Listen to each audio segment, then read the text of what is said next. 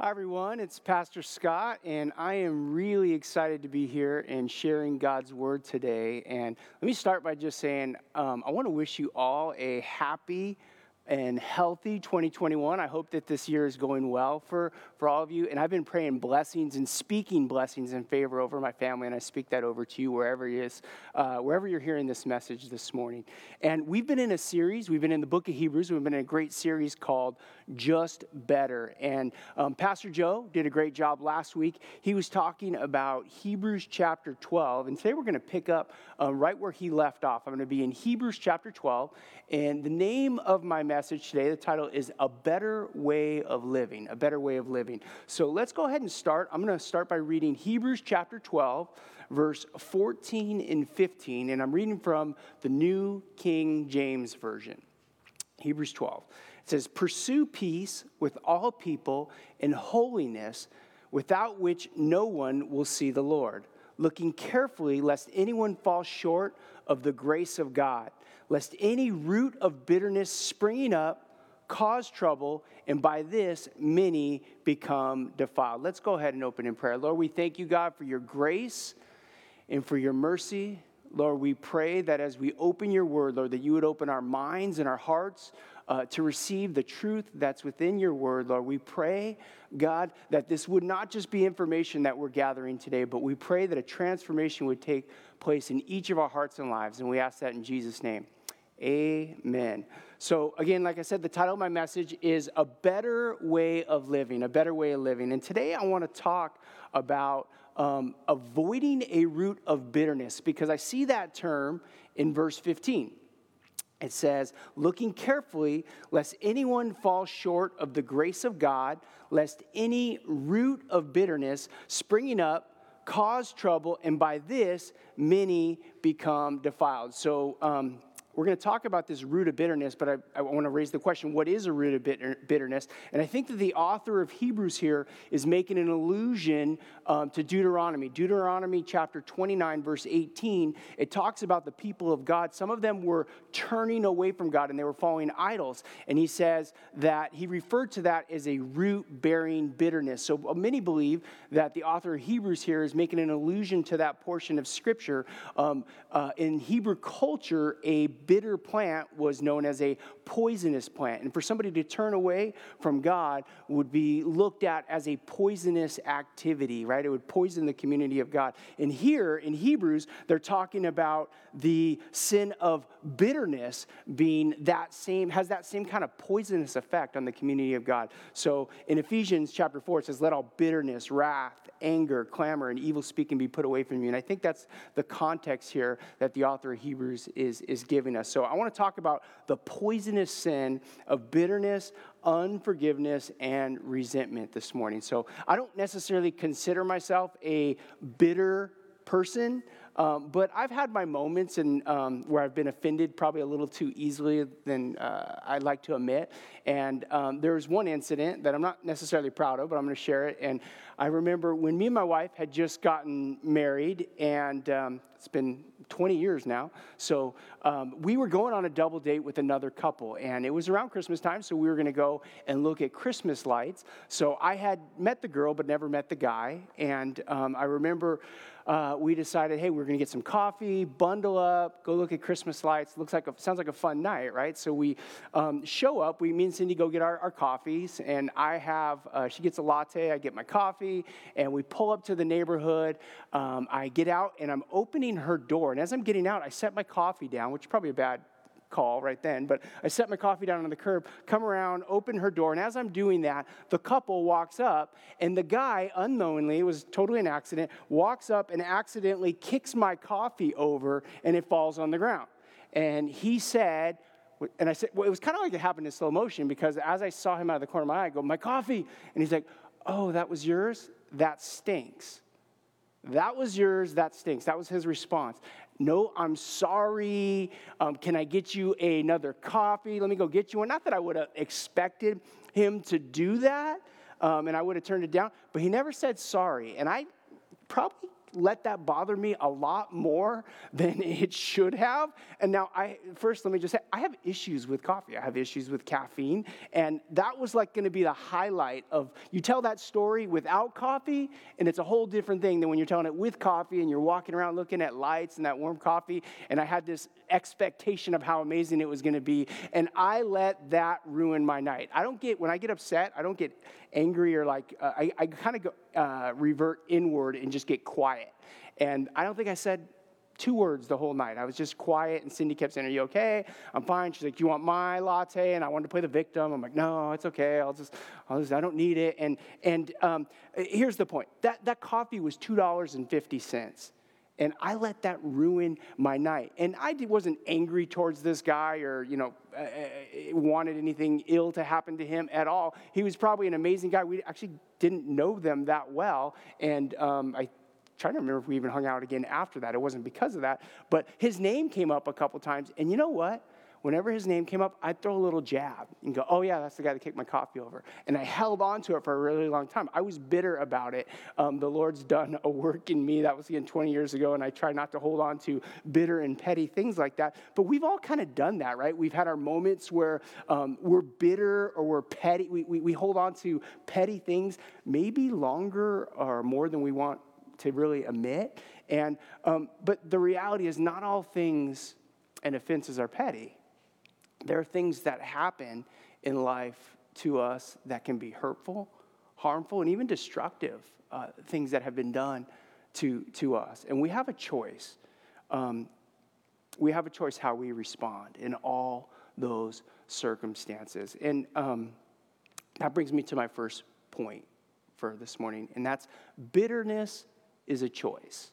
Bitterness is a choice. We can't control the actions of others. We can't control how um, people are going to treat us or what they're going to say, but we can control our attitude and our response to those actions, right? There's a great quote attributed to uh, Charles Swindoll, Pastor Chuck Swindoll. I love this, and it's uh, about attitude. And he says this The longer I live, the more I realize the impact of attitude on life.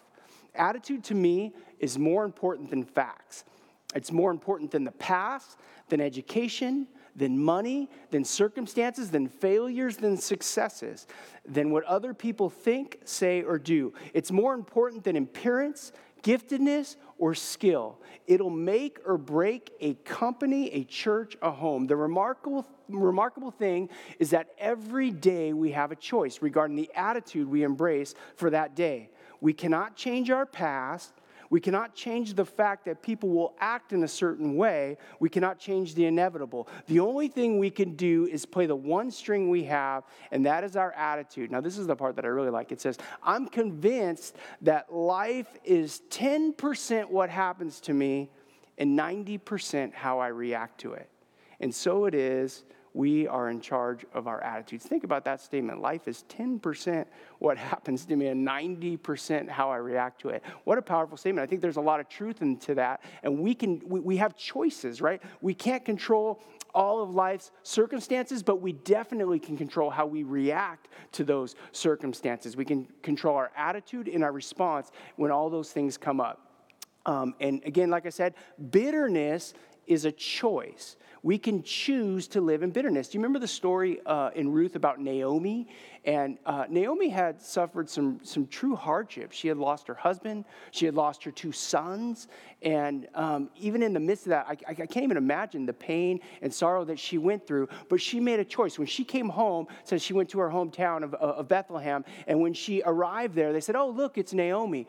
And Naomi means pleasant. And she said, Don't call me Naomi, or don't call me pleasant. She said, but call me bitter, which is, or Mara. Mara means bitter. And she said, don't call me that, call me Mara, call me bitter, because the Lord has dealt harshly with me. So nobody was denying that um, she had suffered uh, just a really painful and hurtful situation. But she made a choice at that moment that she was going to choose bitterness. Call me Mara. And today I want to talk about the Bible saying that there's a better way to live, better than bitter. And I was almost called that the name of my message, better than bitter, because there is a choice and there's a better way to live than being in bitterness. So today I want to look at the scriptures and I want to look at someone who chose to live in bitterness. And I also want to see if uh, the Bible has some advice, which it does, on how we can avoid making that same mistake. So in Hebrews, chapter 12, verse 15, again, it had said that a root of bitterness can cause trouble and cause many to be defiled. And I, I, I, think I found a good portion of scripture that really points that out and highlights that of somebody who allowed bitterness to cause lots of trouble and defile those around them. So I'm going to be in Mark chapter 6, verse 16 through 29. Mark chapter 6, verse 16 through 29. And um, we're going to be reading from the New King James. And this is a story about King Herod and a lady named Herodias. And you may be familiar with this. Um, we're going to take a look and see. Uh, uh, how this applies to the topic of bitterness. In verse 16, it says, But when Herod heard, he said, This is John, whom I beheaded. He has been raised from the dead.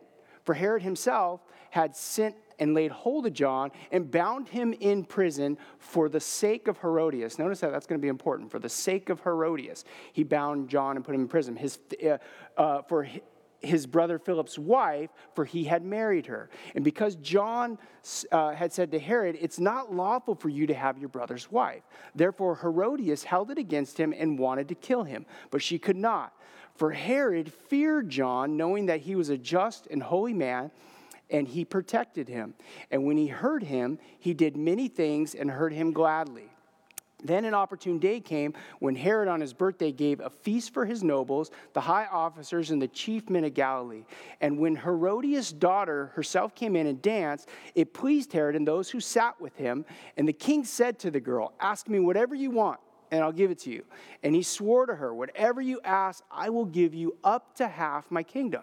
So she went and said to her mother, what shall I ask? And she said, The head of John the Baptist. Immediately she came in with haste, and the king asked, saying, I want you to give me at once the head of John the Baptist on a platter. And the king was exceedingly sorry, yet because of the oaths and because of those who sat with him, he did not want to refuse her. Immediately the king sent an executioner and commanded his head to be brought. And he went and beheaded him in prison and brought his head on a platter and gave it to the girl, and the girl gave it to her mother. What a disturbing story if we really think about these details. Um, but I think this is a good picture of uh, allowing a root of bitterness to cause, spring up and cause trouble and, and, ultimately defile not just yourself, but those around you. So I wanted to look at it. Um, so this story, let me kind of summarize, is about a king named King Herod. And King Herod, um, basically takes his brother's wife. He has a brother named Philip. Her, his wife's name is Herodias. He takes his brother's wife, which is adultery. So, John the Baptist, who's a righteous man, who's a prophet at this time, basically calls him out and says, Look, that's unlawful. You can't do that. You can't have your brother's wife. Um, and because he did that and, and confronted him on his sin, um, it, really, it probably upset John, but I think that he actually, I mean, it upset uh, King Herod, but I think it uh, uh, affected Herodias more because it says he bound John, put him in prison in verse 17 for the sake of Herodias. So she was probably in his ears. You know, she didn't like him and said, "You got to get that guy out of here, put him in prison." So she, he, John, uh, the king, puts John in prison for Herodias' sake. It says, and while he's in there, in verse 19, it says, Herodias held it against him and wanted to kill him. She held it against him. I like in the, uh, the ESV and the NASB, it says, she held a grudge. She held a grudge. And in my favorite translation of that, that I really think kind of shed some light, is uh, in the NIV, it says, So Herodias nursed a grudge against John. That word, she nursed a grudge, because when I think of nursing something, I think of a baby, right? You have this little baby and you nurse it, and what happens? It grows and it matures and it develops. And here it says she's nursing this grudge. So she's feeding this grudge. She's feeding into it. She's thinking about it. And she's letting this, this anger and bitterness within her spring up. And as it's doing that, there's a rage inside her that she wants John dead. But Herod wouldn't, wouldn't allow it. But then an opportune time came, it said, where the, the king has this party, and Her- Herodias has a daughter. We don't know her name. She comes in, and then she dances for the king and his guests and it pleased the king. So the king makes this statement. Think about this statement. It says, Whatever you want, I'll give it to you, up to half my kingdom. Now, uh, Herod had a lot of riches and property and wealth. Up to half the kingdom is a lot to me right then and there i'd say yeah i'll take that. Half the kingdom. Give it give it to me. And, and the way my mind thinks i know that there was like some huge lottery. I don't know if somebody won or not but i always think like you know if i ever won that and i came into all this thing i'd buy everybody a house right? I'd buy my mom and dad a house my kids a house you know my grandkids. It would that coming into that kind of wealth would change could change your family line. Here she had this opportunity to receive property and wealth and all these things that could really set um, uh, her family lineup for years. Could you imagine if you were able to buy every one of your kids a house uh, and grandkids and just debt free and live? This would be such a blessing to a family line. Rather than taking the stuff, which would go with half a kingdom, you know, and whatever that would entail, she says, she goes to her mom and says, What should I ask? Rather than taking that, the mom says, You know what? I want John the Baptist dead.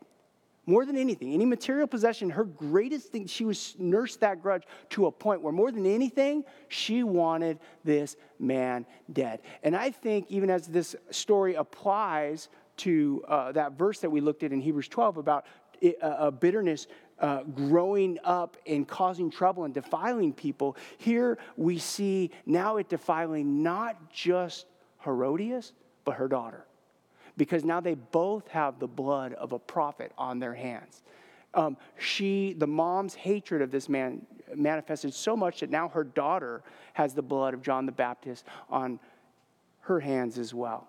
This truly is an example of bitterness, um, a bitter root uh, growing and this grudge getting nursed to a place that it caused trouble and ultimately ended in the defilement of Herodias and her daughter, and they will always, forever, every time we read the story, have the blood of John the Baptist with Herod on um, their hands. So, um, so second thing I want to talk about is how do we avoid a root of bitterness? We see in this story them going down that path and her nursing that grudge. But how do we avoid that? How do we avoid this root of bitterness? And if you have bitterness, um, how do you remove the bitterness or uproot it? And this is tricky because um, many people are unaware that they're bitter. bitter uh, bitterness can come from a past hurt or disappointment, um, an unmet expectation, and it can be deep in the heart, and we, and we don't even know. I'm reminded of uh, when I was 19 years old and I had first come to the church, there was a uh, I think it was a midweek service, it was a night service, and they were doing some ministry time at the end of the service, and they said,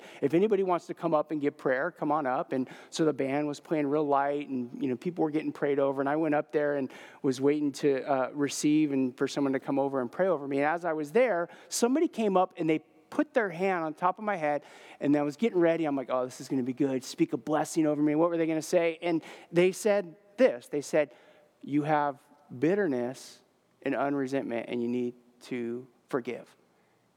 And I was kind of like taken back for a second. And then within a moment, right after they said that, the Holy Spirit just revealed to me exactly what and who it was that I had these feelings toward. But I'm mean, being honest, I did not know. I thought there were some things that had happened. I thought I had released it and let it go. And the way I knew it was uh, the Lord is that I just started bawling like a baby. And I'm not, I don't cry very often. Not that I'm proud of that. It's just not, I don't watch Hallmark movies and cry. I'm not overly sensitive uh, on those type of things. As I've gotten older, I have become more sensitive and I find myself, you know, tearing up more than, than I was when I was 19, 20 years old. But I knew it was the Lord because I just could not stop weeping. And the Lord uh, allowed me to deal with some things that night that really was, was healing and allowing me to move forward and all that God had for me.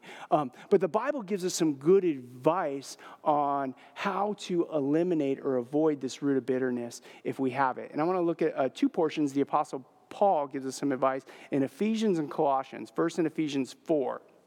And I love these two uh, sections of scripture because it's very practical. Paul tells us what to do, and then he tells us how to do it. So, first, what to do in Ephesians 4, verse 31, and then he's going to give us the how to do it in verse 32. And in verse 31, he says, Let all bitterness, wrath, anger, clamor, and evil speaking be put away from you so without, with all malice. So he basically tells us what to do put the stuff away. And then in verse 32, he tells us how to do it one another tenderhearted, forgiving one another, even as God in Christ forgave you. Interesting. He tells us, you know, to be, be kind, tenderhearted, forgiving, and then makes an appeal to what God has done for you and for me in Christ. Interesting. In Colossians chapter 3, verse 8, we see something very similar. He says, But now you yourselves are to put off all these. And he gets into this list anger, wrath, malice, blasphemy, filthy language. And then if we go down to verse 12 and 13, he says kind of the same thing. He tells us how to do that. He said, Therefore, being the elect of God, verse 12, and holy and beloved. Then he tells us, Put on tender mercies kindness, humility, meekness, long suffering, bearing one with one another, and forgiving one another if anyone has a complaint against each other. And then it says, even as Christ forgave you, so you also must do. So again, making this appeal to what God has done. God has forgiven us in Christ, and it's like now he's appealing to us. And notice this phrase he said, so you also must do. Even as Christ forgave you, so you also must do, which brings me to my second point. Forgiveness is not optional. Forgiveness is not optional. Forgiveness is not optional because it's at the heart of the gospel, right? The gospel is about God forgiving us, reconciling us, saving us, redeeming us, rescuing us in Christ at the cross through his death, burial, and resurrection. God, he forgave us our sins in Christ. Ephesians says, In him we have redemption through his blood, the forgiveness of sins. In Colossians 2, it says, He made us alive together with him, having forgiven you all all trespasses. I emphasize the all. So, all this forgiveness um, for us in Christ, forgiveness is at the heart of the gospel. And God wanted to keep it always in front of us. So it was always on our mind and always remembering what He had done for us in Christ. In fact, when Jesus taught us to pray, and we're familiar with the, uh, uh, which should be part of our daily, they asked Him, Lord, how should we pray? And He gives what we call the Lord's Prayer, which is a model. It's a prayer model on really how we should structure our, our prayer life. And built into that is the topic of forgiveness. And we know that prayer, right? Give us this day our daily bread and forgive us our debts as we forgive our debtors. Forgiveness was built in. It's supposed to be built into our, our, our, daily prayer life. It should be part of our life that's always there. And Jesus gave us also some, storm, uh, some stern warnings on the topic of unforgiveness. In Matthew 6, verse 14 and 15, he says, For if you forgive men their trespasses, your heavenly Father will also forgive you. But if you do not forgive men their trespasses, neither will your Father forgive your trespasses. Can I, can I be honest with you? I don't, I don't like that verse. It's not my favorite, right? And I know it's not yours probably too, because I don't see it on the back of your t shirt or a coffee cup, right? We have these life verses like Jeremiah 29 11. We love these promises, and there's certain verses that we hold on to, put them on a bumper sticker, again, a coffee cup, something. But you, you don't see people quoting this one that much. We don't hold on this one or hold it dear to our heart um, because it kind of confronts us, right? It kind of confronts us. If you uh, do not forgive others their trespasses, neither will your Father forgive you. Now, I want to I stop and pause for a second because I don't want this to, to turn into some type of misunderstanding of what's really being said here because we're saved by grace through faith, through trusting in Jesus Christ. So it wasn't that if all of a sudden I was this forgiving person and this loving or kind person, I could somehow earn or merit God's uh, forgiveness and salvation. That's not what's going on here, though. So there's God, how do I reconcile these? And I think if we look into the Bible, it's going to give us some clarity on, on, on really the heart of what God God is saying here. So um, we need to gain some insight into this topic of unforgiveness. And by doing that, we need to see it the way God sees it. Let me, let me say that again. We need to see unforgiveness the way God sees it through his eyes. And that may help us understand some of these things. So I have a, a, familiar portion of scripture for many of us, but I think that in this portion of scripture, we can really see the heart and why unforgiveness is so um, not, it's not compatible with. In Matthew chapter 18, verse 21 through 35, um, there's a parable. It's called the parable of the unforgiving servant. And I'm, I'm going to read this portion of scripture and then make a couple points because I think we, we really can get some insight into how God sees unforgiveness in, in this portion of scripture. Notice in verse 21 it says, Then Peter came and said to him, and I just want to point that out that this is not to the crowd per se, or not to some unbelievers. This is Peter asking this question. That's going to be important at the end because in Jesus' response, we have to remember he's saying this to Peter. So he says, and he says, Lord, how often shall my brother sin against me and I forgive him? Up to seven times? And Jesus said to him, No, I do not say to you up to seven times, but up to 70 times seven. Therefore, the kingdom of heaven is like a certain king who wanted to settle accounts with his servants.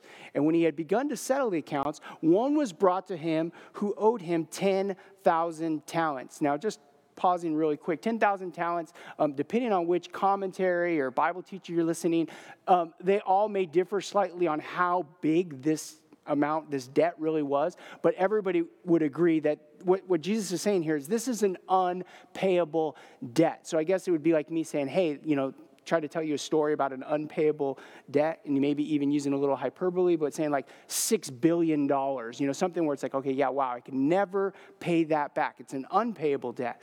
And then back to our story here in verse 25, it says, But as he was not able to pay, his master commanded that he be sold with his wife and children and all that he had, and that payments be made. And it said, The servant therefore fell down before him, saying, Master, have patience with me, and I will pay you. Then the master of that servant was moved with compassion, released him, and forgave him the debt.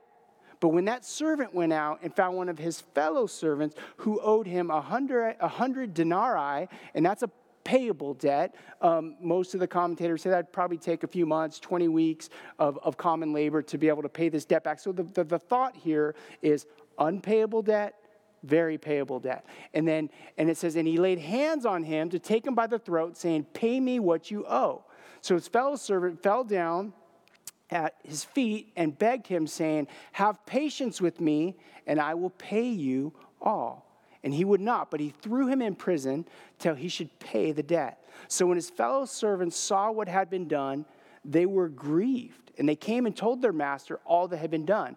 Then his master, after he had called him, said to him, Now here's where I think the key to this, this story is. He said, You wicked servant, I forgave you all that debt. I forgave you all that debt. What debt? That unpayable, the, in our story, like that $6 billion being forgiven or canceled out because you begged me. And then he says, Should you not also have had compassion on your fellow servant, just as I had pity on you? Shouldn't you have had compassion on your fellow servant as I had on you. Remember those verses we looked in Paul where he was telling us, as God forgave us in Christ? Is this always coming back to what God did for us? And then in verse 35, it says, So my heavenly Father will also do to you if each of you from his heart, notice that word from his heart, because this is a heart issue, does not forgive his brother for his trespasses. Wow, this, this story, I think, really sheds um, some light into how God sees forgiveness and, and unforgiveness for that matter, and going back and kind of echoing what Paul said about that forgiving people as God forgave us in Christ. It's we're, a part of our what changes somebody is when we look at what God has done for us, the debt that He canceled out for us. So here's the question um, that I think I, I, think is really relevant in all of this on how we view this and our, our debt being canceled. Um, and I want to ask this question, and that's how big was the debt that God canceled for you? How big was your debt? I know it's easy to look around other at other people in the world and go, "Wow, that guy was like really lost or really a sinner," and we would think they had a really, really big debt. But maybe ours is not so bad, you know. A parking ticket on an otherwise clean driving record, you know, not that big of a deal, just slightly. And I think there's two views of your debt. And, and when we're talking about debt, it's, it's it, our trespasses um, and the need for forgiveness here. And there's your view of your debt, and there's God's view of your debt. And only one of them is right, and it's not my view or your view, right? The only right view is God's view, how He sees our debt, what He sees um, that was canceled at the cross. So that brings me to my last point, and that's this a proper understanding of the gospel is essential. A proper understanding of the gospel is essential. And, and let me tell you why I, I really think that. Um, let me give you a verse that backs it up, and I'll, I'll explain that. In, in, in Luke chapter 7, Jesus said this He said, uh, Therefore I tell you, her sins, which are many, are forgiven, for she loved much. Now listen to this.